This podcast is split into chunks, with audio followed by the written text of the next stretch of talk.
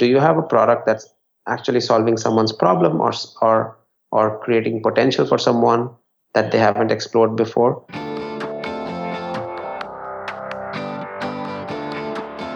Hey, my name is Felix Thea. I'm the host of Shopify Masters, a weekly podcast powered by Shopify, the easiest way to sell online, in person, and anywhere in between. Each week, we invite entrepreneurs like you to share what they've learned growing successful e-commerce businesses. In this episode, you'll learn what does it mean to be a product-based business and how does that affect your marketing, how to test offline marketing channels without huge budgets, and how to hire the right contractors to run your marketing experiments.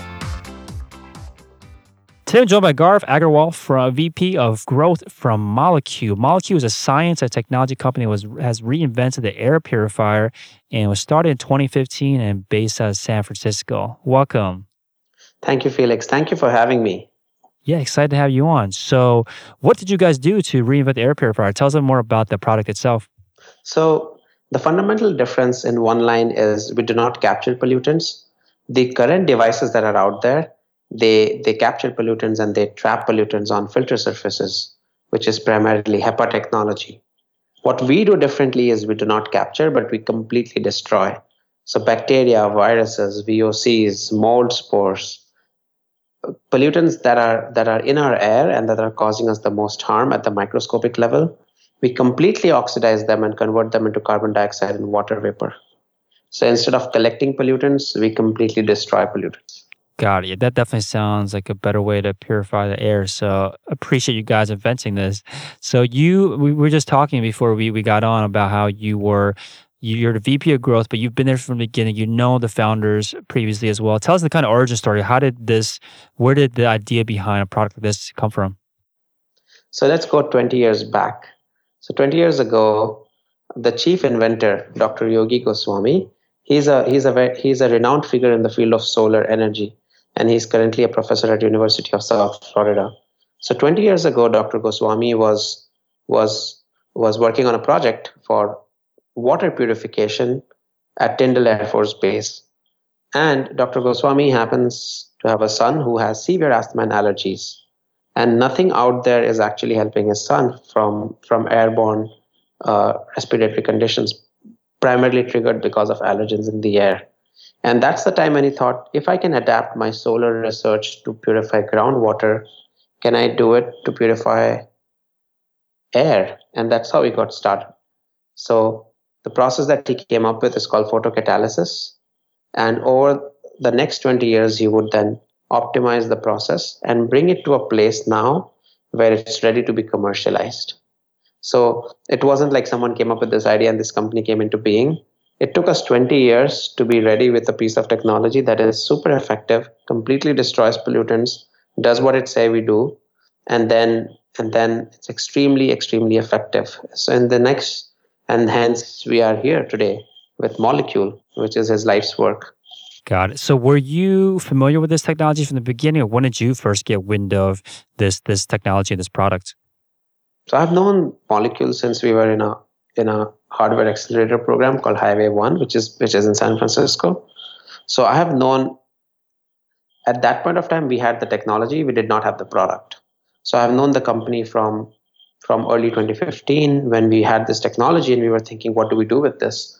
Do we go and do we talk to the industrial houses? Do we go, do we talk to commercial real estate developers? Do we go and license this technology to automobile and and the airplane industry?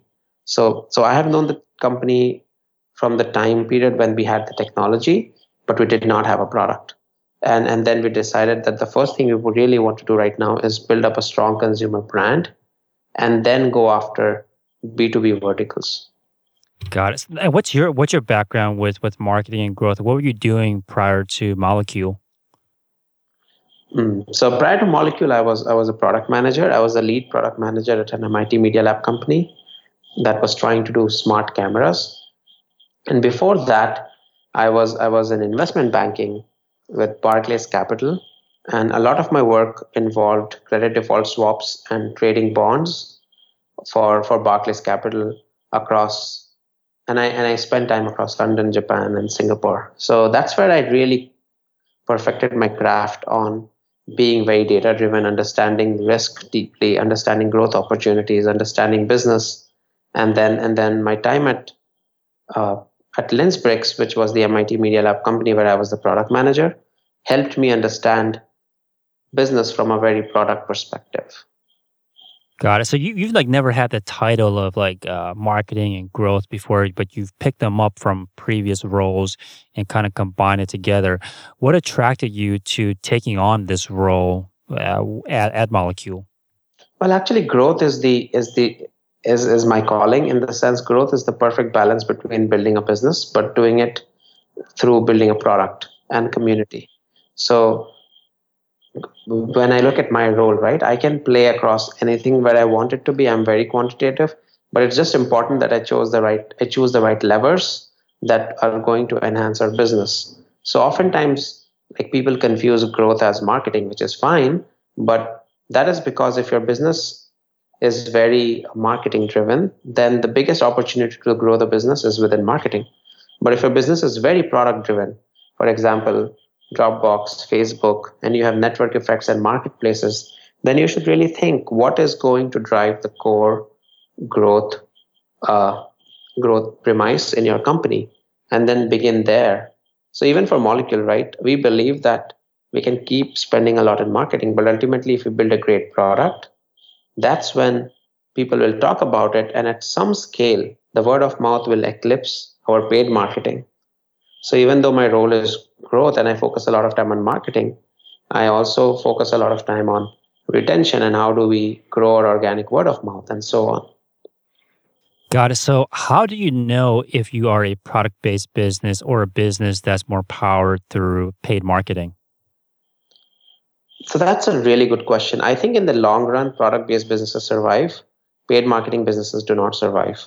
So, what I mean by that is and and by the way it also depends on what scale you are talking about right? But let's talk about let's take a couple of examples. If you are if you are a brand let, let's say if you are a skincare brand that's trying to sell online you might be able to get your first customer in through paid marketing. But eventually what would matter to you is uh, is that person buying again? And is that person buying other products that you have to sell? Which then means you are a product based business. Marketing was just a way for you to get your customer in the funnel and for that customer to buy from you. But after that, what is really going to build your business is is that customer happy with the purchase and is that customer going to come and buy again? So that's a perfect example of a non tech product, but it very well you are selling a product or you are selling a service. So you can pay marketing dollars to get people introduced to the product or service, but eventually the long term growth and the viability of the business would depend on how good of a job you do. Similarly, say if you are an e-commerce company and you are a marketplace provider for other people to come and sell your business, sell products, eventually people would see how easy or difficult it is to buy in your on your site. And if it is easy, they would keep coming again because they are getting what they need from your site in a very easy fashion. That's why people shop at Amazon and not on jet.com because it's it's it's fairly easy to shop at Amazon. Got so it. ultimately, I do think in the long run, it's the product and the experience that will decide if your business is viable or not. Got it. So it sounds like there are two uh, core benefits that, that, that that I heard you talk about when it comes to focusing on the product. One is to make sure the customer is happy so that they will spread the, your, your product through word of mouth. And the other is so that they will become repeat purchasers and come back and buy again. You, you're, you're the, so Molekule, there's only one kind of like flagship product, right? So how do you, how does that, how does it work when you're only essentially selling like one product?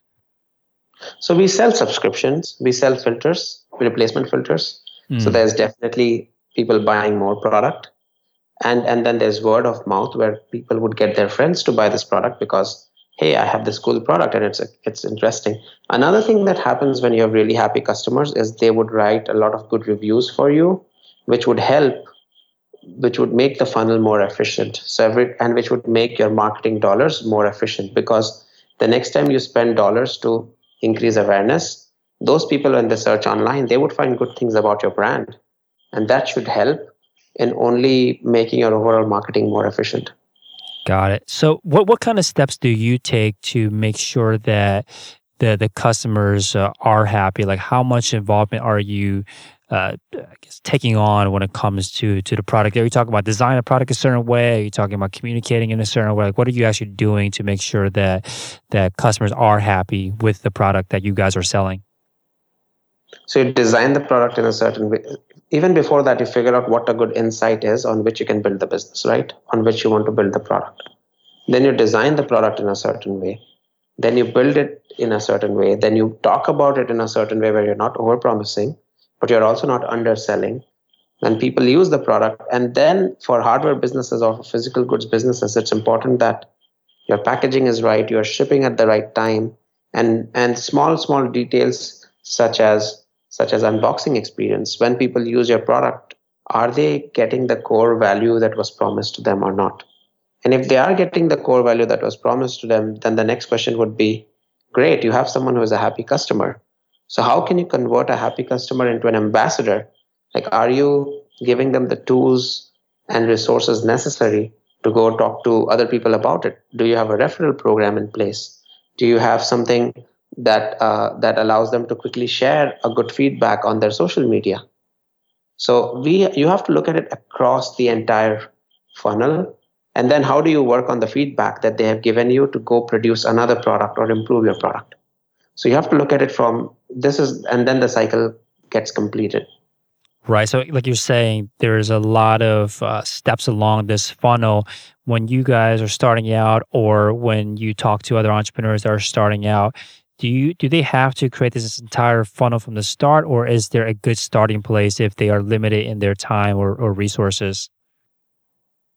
So, I think the best, the first place to begin is and i think that's the most crucial one is do you have a product that's actually solving a problem? That's the biggest one. So do you have a product that's actually solving someone's problem or or or creating potential for someone that they haven't explored before? So do you have a product that's actually delivering on its promise? That's the first thing because if you don't have that then then you should reevaluate because you will be spending marketing dollars on a product that people won't like.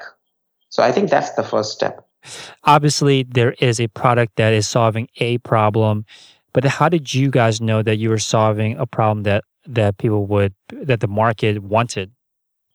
So uh, we we are an air purifier, right? And a lot of air purifiers are being sold already. But we knew that people wanted this because there are 60 to 80 million sufferers in the US alone who suffer from allergy, mm-hmm. asthma, bronchitis, COPD, so many other respiratory conditions and, and they are constantly looking for ways to improve their life. But now, how can a new entrepreneur do this? Even before you have a product, you have an idea of a product. And then that's classic lean startup principles. If you haven't read that book, I would recommend everyone to read it. It's called Lean Startup by Eric Ries. Mm-hmm. But the goal is even when you have a product concept, what can you do in a quick, hackish manner to see if people are willing to pay for your idea or for that concept. So for example if i'm if i'm making a system where where i can where someone can book a, a home decoration service via my portal even before i go live with that portal i can i can i can see if people are interested in it. And if people are interested in it are they willing to pay for it? And if they're willing to pay for it then great let's go and build this product so it's, it's, it's testing from the concept stage to, to building the product to final resolution. The more tests you can do, the better it is because then you know that is this product going to work or not. Right. Well, what tests did you guys run to to determine that to kind of follow this lean startup methodology to to to run these little experiments? Sure. So we made we made ugly looking versions of our device, which were just metal boxes, and we made 20 of them in our own lab. And then we we send it out to people on our mailing list who said they wanted or who wanted something to help them breathe better. And we send them these 20 units. Each person got a unit for 4 weeks and they tested it out. And along along with the unit they also got a survey where we were asking them to report their allergy symptoms over the 4 week period. And what we found after doing that experiment with 20 people was people's allergy symptoms were coming down drastically, significantly at the same level as a Flonase. And these people would then come to us and say, Hey, you did something and now I'm feeling much better. How can I buy this? And that was a proof point for us that people in our mailing list would convert, and people in our mailing list are people who actually suffer from allergy and asthma.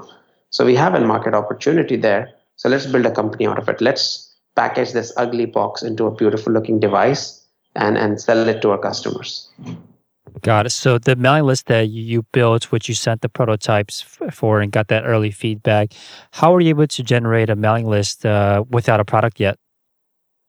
That's so. That's a very that's a very good question. That was a very small mailing list that we had built through through just the concept. So it, it's, you bring up a very good question. If once even when we had the product, so we had the product towards or we had the idea and the design of the product by November 2015, but we actually launched the product in in May of 2016. And between that time period, we never revealed our product. But we still had a mailing list of 25 30000 people. And what we did was we we used a tool called unbounce. On unbounce we created a quick landing page where we were not unveiling the product so what we had was a product that was covered with a piece of cloth and what we said in that in that mailing in that in that landing page was the future of air is here we have groundbreaking technology that completely destroys pollutant and gives you relief if you are interested in knowing about this technology when it launches, sign up here. So we never unveiled the exact product. We never showed what the product looked like. We never talked about features and exact functionalities. But we created a landing page on Unbounce based on the promise of the product, and then and then collected leads on that landing page. And we spent some money on Facebook to drive traffic to that landing page. So 25,000 to 30,000, that was the number you just mentioned. That's not a small mailing list, especially for like a pre-launch. How much did you guys have to spend to drive the traffic to, to, to that, to landing page to get that kind of size email list? About $50,000 to get there. So the way we did that, what we, we just did a reverse math. And this is a skill that I learned in investment banking. If we have to sell 1,000 units, for example, I need to figure out what's my worst case scenario. How can I sell as much as possible? So we just did a math that out of those 25,000 people on the mailing list, if even 1% of that list converts, then that list is going to end up paying for itself. So so we just did a we just did a few scenarios where we said that what if the list converts at half a percent? What if the list, list converts at 1%? What if the list converts at 2%? And then let's look at the the net CPA because of a certain conversion rate and then decide based on it. Got it. And is it safe to say that it was worth it at the end? Absolutely. That's been a strategy we deployed five times after that. Wow. So your strategy is still now to drive uh, traffic from Facebook, paying for essentially email leads and then marketing to them through email? We did that when we were not selling. So so when we are not selling, when the product is not available for purchase, you can either stop advertising or you can drive a lead campaign. So every time, so in July we were sold out. We didn't have any inventory to sell. So I moved all my marketing budget towards lead capture, and that allowed us to build to build a strong list who can who can now buy when the stock is available. So when the stock was available again in August, we saw a huge uptick in demand during the launch phase because what happens when you build a lead is you can also nurture the lead, right? So they've been to our website, they already know that the product can do a few things that can be extremely beneficial to them. And then as soon as we launched, we triggered that list and they ended up buying. Got it. So nurturing the lead, what what are you what are you emailing them? How frequently are you stay in contact with them during this phase where you don't have a product to sell yet because of it's not in stock or you're in your pre-launch phase like how much should you be communicating with them so we that's a very good question. There's no hard and fast way of doing this. There's no right way of doing this. But you need to ensure that you also don't want to be very aggressive. You have to watch your frequency, which is how frequently are you reaching out to your customer. So I would say like once a week or once every two weeks is the right amount. And instead of instead of trying to sell them product because you don't have product, you should try and, and educate them about your product and educate them about the unique aspects of your technology. Got it. Makes sense. So when you first got this mailing list during your your pre-launch phase, and you were setting the prototype out, the, the 20 or so, what, what, were, you, were, you, also trying to collect other kinds of information during the survey? Like, how do you make the most use out of uh, email lists when you are trying to understand more about the market?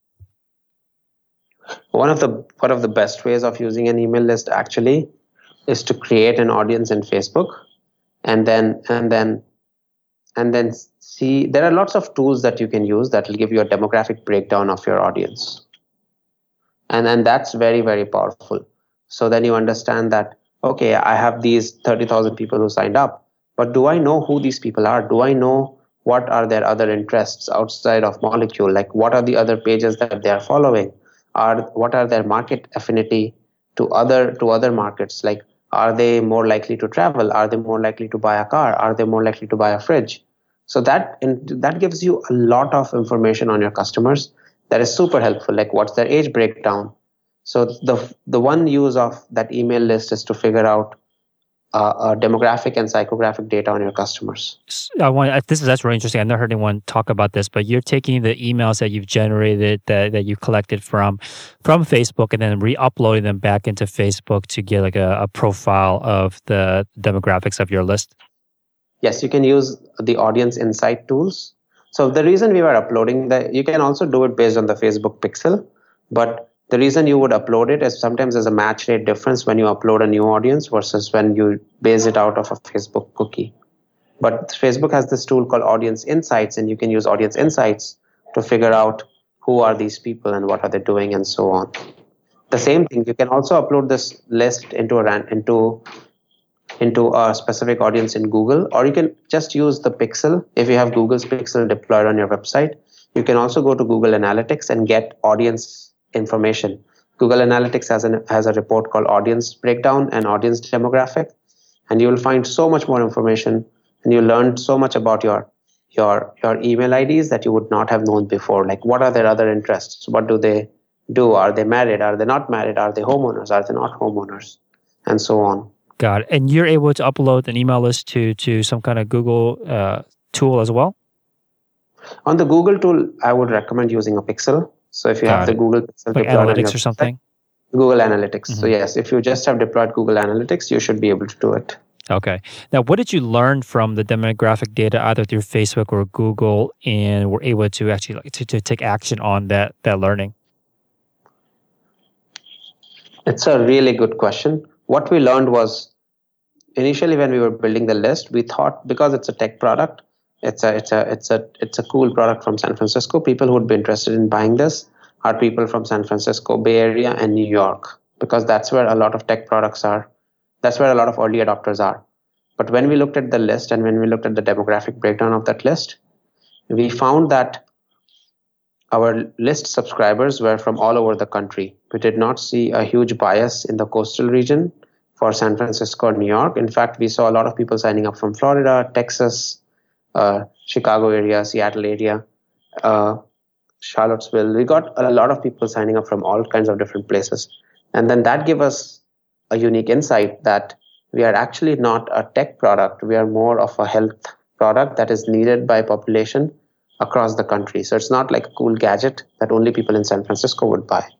The other thing that we learned was uh, our mailing list was was as well, there were as many people on the mailing list that were 45 to 50 plus than people who are 50 and below in terms of age. So another thing that we learned very quickly that people interested in this product or in, in this concept are also people who are not millennials. So it's very important that when we de- design the product or when we when we design the landing page, when we design the website, we just don't optimize everything for for a younger audience we need to be very mindful of the older demographics as well and, and create something that can talk to everyone. Got it. So without this knowledge, without taking doing this exercise of, of looking at your analytics or uploading your email list, you guys would have had the wrong kind of demographic in mind. Yes, and we would have started optimizing the demographic and would we would have missed out on the bigger picture. Wow, that that's definitely. I can imagine that there are a lot of people in that those that situation now where they have a different picture of who their audience is than that than the people that would actually be most served by by them. So when you are optimizing your landing page for this new demographic that you guys discovered through your analytics, is that like is there an internal team that's put that's putting together the copy and the images, or do you guys have that uh? Like, how do you guys make sure that the message that you've learned from the analytics is permeated through the rest of the company so that everyone is up to date on the the, the demographics and the, the the brand essentially? So the company is growing now. Right now, we are about 75 to 80 people. So, and a year ago, we were 20 people. So, when we were 20 people, I would just Slack everyone and they would see it. Now we are many, many people, and sometimes it's, it's, it's important for people who are not in marketing to also know about things that are directly related to their work. So, what we do now is every quarter we would do a presentation for the rest of the company to to get a pulse on who is buying why are they buying what are they doing with the product and so on got it. So you also mentioned that uh, one important thing when you do have a happy customer is to make them an ambassador make sure they have the tools and resources to become an ambassador. Can you talk a little bit more about this? Like what is the difference between a happy customer versus an, an ambassador? I think the difference is a happy customer. An ambassador is a happy customer, but then an ambassador also also has has experienced parts of the product and parts of the marketing journey that makes it easier for them to share about their happiness. So an ambassador is a vocal happy customer. And they are vocal because they have been given the right tools and the right incentives to keep sharing about the product. Can you give some examples of tools that you should have prepared for your happy customers so that you can create more ambassadors? So, for example, we we use a referral tool called Talkable. So every time a customer is happy or when we see that they are engaging with the product, we would send them an email or there would be a push notification asking them to share about the product with a potential buyer. And if the potential buyer buys the device, then they get a $75 Amazon coupon, which is their incentive to refer. Now, even without Talkable, people would still talk about the product, but at least with Talkable, there's more incentive to continue to talk and then share the word out there because people can make some money back. Right. How do you know if they are a happy customer so that you can engage them to to enable them to become a, an, an ambassador? That's a very, very interesting question. And that's also a very difficult one to predict. A lot would just depend on how sophisticated your analytics engine is. You can look at things like there are some easy metrics for you to look at. For example, you can ask people to fill in an NPS survey or a Net Promoter Score survey after after maybe a month of using it, and from the Net Promoter Score level, you would know if they're happy or they're not. That's the that's like a direct way.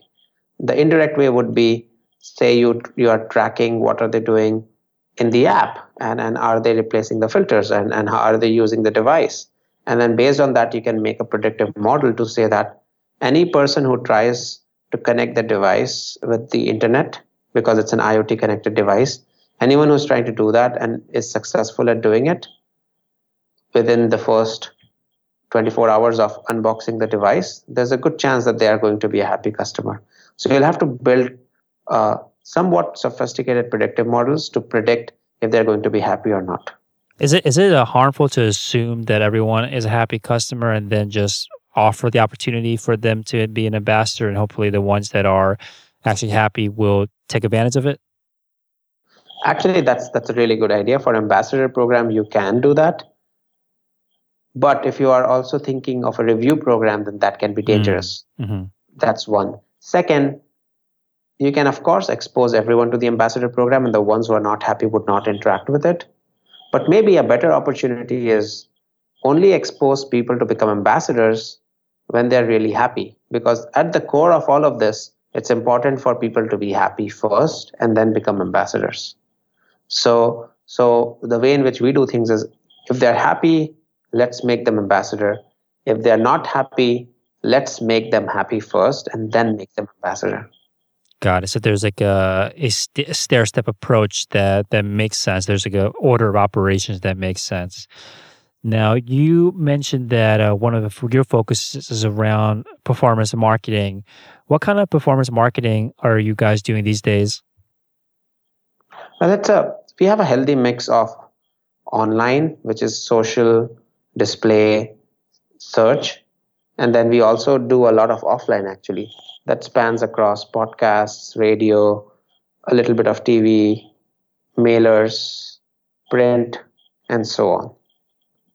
And when it comes to to offline, what this is definitely something that a channel that I think a lot of listeners either uh, don't get to uh, uh, in their business or haven't gotten to yet. What made you guys decide to also include offline into your into your marketing mix?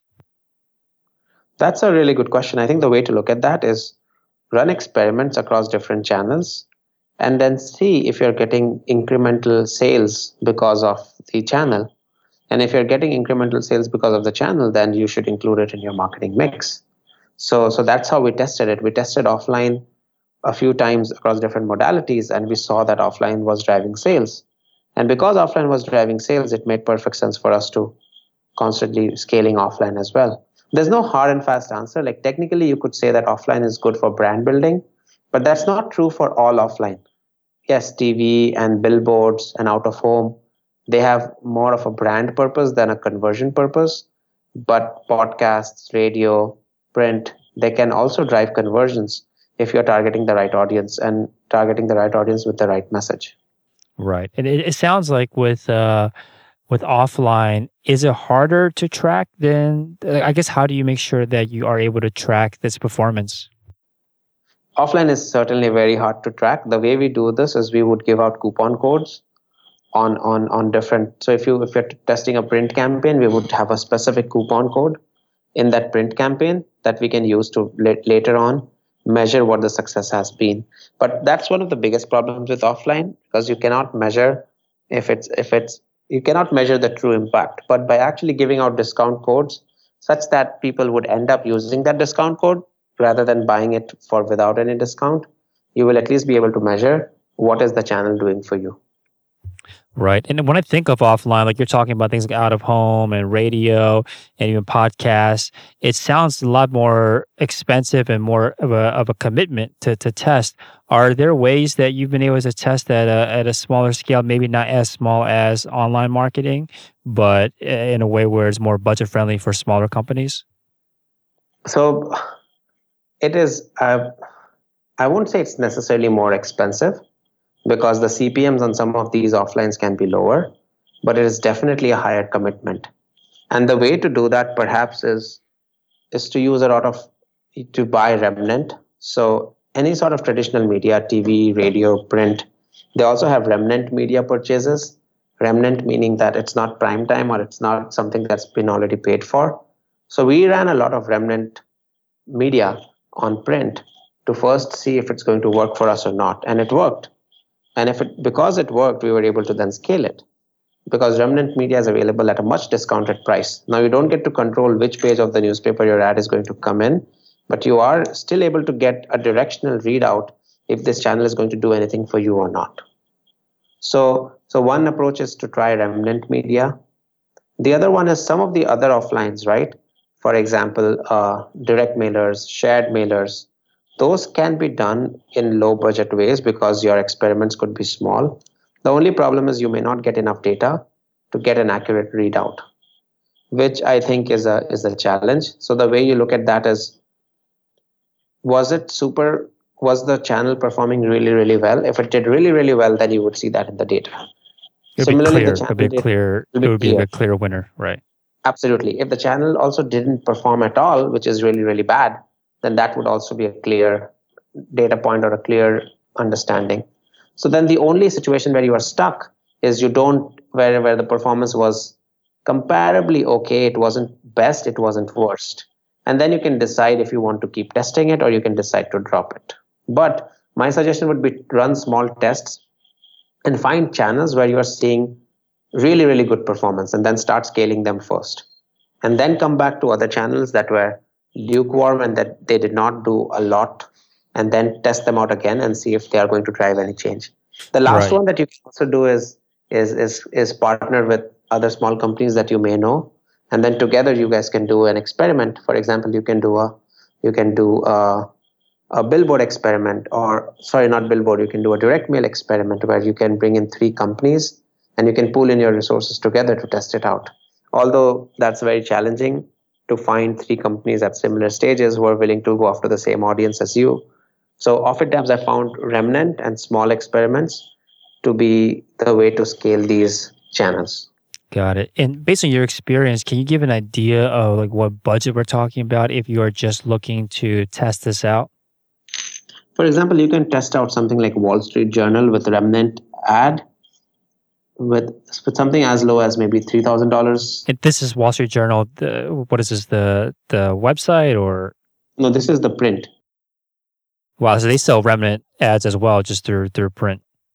Yes, they sell remnant ads through print, and then instead of testing out nationwide audience you can say i want to test out wall street journal east coast or wall street journal west coast and you can run a test like that for 2000 to 3000 dollars wow. but then you know that if that works then okay wow that this, the cpa here is good the the costing is not bad we can do something here let's see what can we do to scale it that's definitely reachable a lot more achievable than i would imagine getting an ad into wall street journal would would would it actually cost that's also remnant. If you mm-hmm. decide to do it without remnant, you'll end up paying like 15 to 20k. Got it. Now, what about the direct mailers? Like, what's the what's what are some starting budgets there? I would say you would need like twenty thousand dollars to test that out. Okay, so a little more more expensive uh, uh, to, to to test that out. Okay, so um, you also mentioned that there's a lot of personalized marketing that happens during the customer's journey with you. Can you talk a little bit about this? Like, how personalized are you able to make your your marketing uh, for for for a given customer? So what we do is we use we track the UTM parameters really carefully, and that allows us to know when when someone is a when like if you're a buyer and is your interest because you are interested in allergies or if you're interested because you have asthma or if you're interested because you're you're living in in a, in a mega city by a freeway. So the first thing that we do is understanding the different demographics of why people are coming in. And we do that based on the ads that we run. We have a utm parameter on those ads telling us like who what who was the target audience for that ad so based on that we know why are those people interested in Molekule so when they come in, they see different versions of landing pages and they see different versions of follow up ads, which are retargeting ads.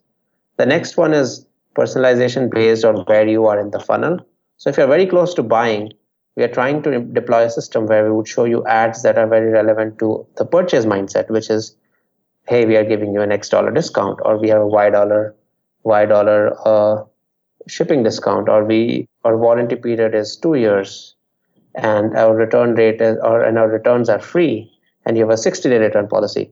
Whereas say if you are in the consideration phase of the funnel then we are going to tell you show you a testimonial and we are going to show you uh, why this technology can change your life and so on what tools do you use to to try to track because this sounds like a lot of data coming in and a lot of different variables that could easily overwhelm uh, someone if they obviously don't have the right tools what, what do you what do you recommend using it is. Uh, you're absolutely right. This like if you need to deploy this in full scale, this is these are very expensive tools like Tealium or Lytics or Segment to be able to do that well.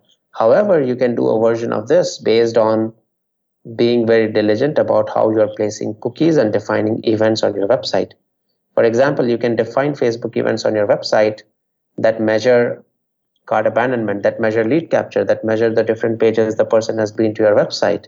And based on that, you know that okay this is a person who has been to five pages on our website and he has filled in the lead capture so i should retarget that person differently similarly this person who has come to our website and they just bounced back bounced within five seconds i don't even want to retarget that person because that person is not in market so you can do a lot of interesting things just based on the pixels that you have deployed on your website and start personalizing based on the place in the funnel if you're not doing that, that should be a low hanging fruit to do very immediately.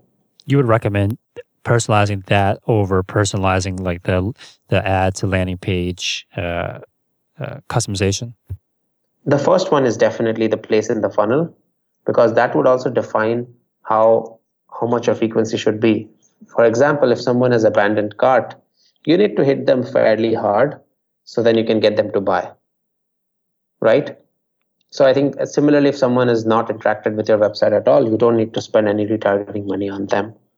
So you could say that like I would like I would suggest that the first thing to personalize is for is for the place in the funnel. And then what you should do is based on the ad, based on the targeting group, personalize the ad and the landing page. Got it. And what about that? Do you guys just have? Uh, do you create the landing pages by hand, or are there tools to to uh, kind of scale up the personalization between the ad and the landing page? So there are definitely tools that allow you to do this. We use this tool called Optimizely, which just is an A/B testing tool, but that also allows us to create different URLs where, where people can land. In the future we'll be evaluating a bunch of different tools that can allow us to do it. Like unbounce was a good tool that would have allowed us to create multiple landing pages. And and then if you are a more mature organization of course you have things like hubspot and salesforce that allow you to build more and more landing pages through a centralized tool.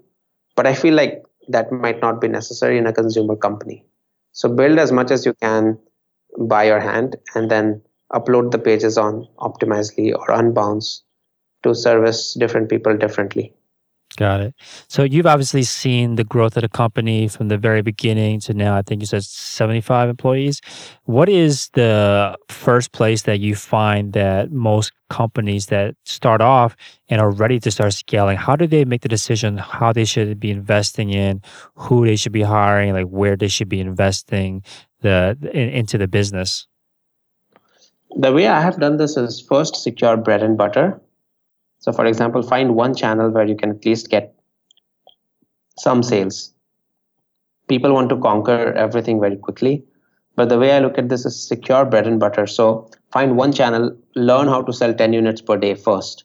If we can learn how to sell 10 units per day, that's great because now we have a stable engine and we have a stable growth engine that's constantly delivering revenue if you have delivered that, then now you can spend 10% extra budget to try and find another channel. And then when you find another channel that works, then you can also scale it. And now your run rate looks like run rate doesn't look like 10 units per day. It looks more like 15 units per day or 20 units per day. So now you have a bigger pool of resource available to finance the basics of your business and you have a bread and butter that's growing. And a growing bread and butter, and I just use the word bread and butter because everyone gets it. A growing bread and butter part of your business allows you to finance other growth opportunities. But trying to grow after growth, not understanding what the core of your business is and what the core revenue driver is, is, is going to be difficult because at some point growth would plateau, but your growth will not sustain because you're you're you are not able to add more customers anymore. Mm. What was that for you guys? What was it bread and butter for in terms of uh, the sales channel for you guys? It was Facebook and search. Got it. So when you are starting to expand out, so you, you figured out how to get 10 units a day, whatever your threshold is for that, for, for Facebook or search. And then when you start looking at other channels, I'm assuming you have to start staffing against the established bread and butter channels? How do you make sure that you're able to scale safely? Because you know i think a lot of times people will be successful in one channel and then focus on another and then they kind of ignore the what made them successful because they weren't able to create a system or staff against it and it kind of falls apart. How did you guys make sure to avoid that that outcome? We would begin with consultants first. So say we facebook we began in-house. Facebook was an exception but say print we began with consultants first. We and we said like we'll spend a small amount of money see if it works. If it works great. Wow okay it worked. So now we want to scale it. So we would keep scaling it with consultant and focus our in-house resource as much as possible on also holding our bread and butter. Once print became to a size where this is doing really well i hired someone to to basically come in and start owning the print and scaling it. So there are only two ways in which you can do it. You have to not you have to put together a ton of processes and systems to ensure that the things that you have deployed don't break. That's one. And second, bread and butter is as important as growth. So you cannot neglect bread and butter because if the bread and butter is gone, then growth is useless. I see. So you like to keep the bread and butter in house. And once you are looking to experiment, the approach that you took was to hire consultants to do the help with the experimentation. And then once they are able to establish a foothold, then you bring that in house? Absolutely. Because if you're, think about it this way, right? If you if you hire a resource in house to run an experiment and if it doesn't work, then then there is a problem because now now you'll have to fire that person because the experiment that that person was running doesn't work anymore.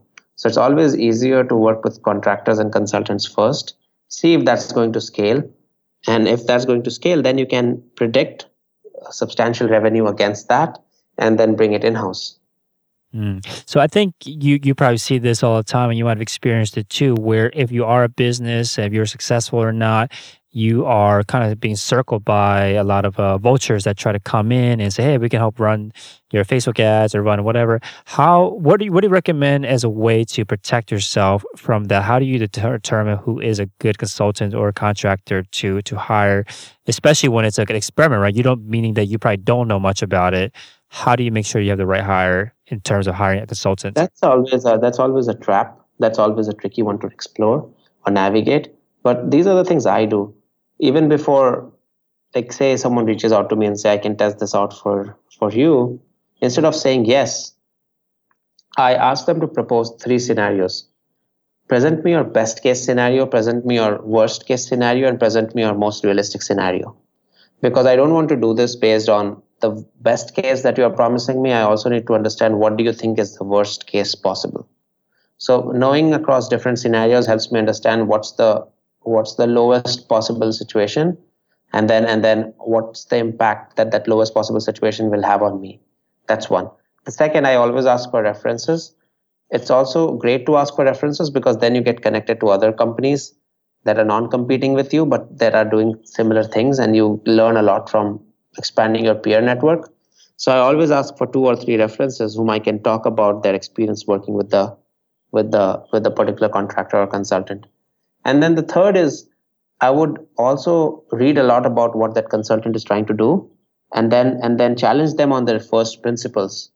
For example, if someone comes and says the click-through rate on my ad is going to be 5%, then you ask them to basically lay out the plan and break it down into building blocks and then you challenge them on building blocks. You can say like why do you think your click-through rate is going to be 5% when my when my bread and butter click-through rate is 1%?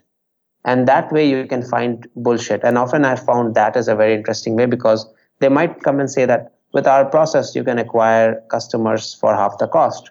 So then you should ask them okay walk me through your process. What's your audience? What's your cpm what's your click through rate? What's your conversion rate? And then and then you can call out bullshit when you see it. Oftentimes you in your gut you would know that this is going to be a bs got it. So obviously a lots of things going on in terms of your marketing mix. You guys are running a lot of experiments. How do you spend your days to make sure that you're able to stay on top of it as the person that is, you know, the VP of that entire department? So I, to answer your question, um, I won't say like I'm, I am doing everything right. But what I do is I try and watch the metrics very very closely. So I watch CPA, I watch net sales every day. I look at conversion rate on our website. I look at traffic on our website. I look at channel split. And then that allows me to understand like how are we doing and which are the channels that are struggling, which are the channels that are not struggling. I and then we have weekly meetings set up. So every Wednesday and Thursday we have interdepartmental meetings just to look at different channels, just to look at performance, just to look at website conversion rate, just to look at A/B testing, and so on. So I would say a lot of team meetings, but dedicated slots. So like Wednesday and Thursdays are good for team meetings on these topics. And then uh, I have we use a tool called Grow. Grow already connects to Facebook, Google, Shopify, and so on. So you can create dynamic reports on Grow. And I'm, I use Grow quite a bit just to understand and just to keep a pulse on what's happening on a daily basis. Got it. Now, where do you want to see the business go the, uh, over the next year? Where do you want to see uh, see see Molekule focus its, its attention? I, I think we are at that stage right now where we are rapidly expanding. So the goal next year is going to be how do we hit a 2.5x growth number? So if we are doing if we're doing a few million dollars this year, how do we expand that and how do we double that? Got it. Thank you so much for your time, Gaurav. So, molekule.com, M O L E K U L E.com is a website. Thank you so much for coming on and sharing all of that. The pleasure was all mine, Felix. Thank you so much. I hope this was helpful to your audience. Thanks for tuning in to another episode of Shopify Masters, the e commerce podcast for ambitious entrepreneurs powered by Shopify. To get your exclusive 30 day extended trial, visit shopify.com slash masters.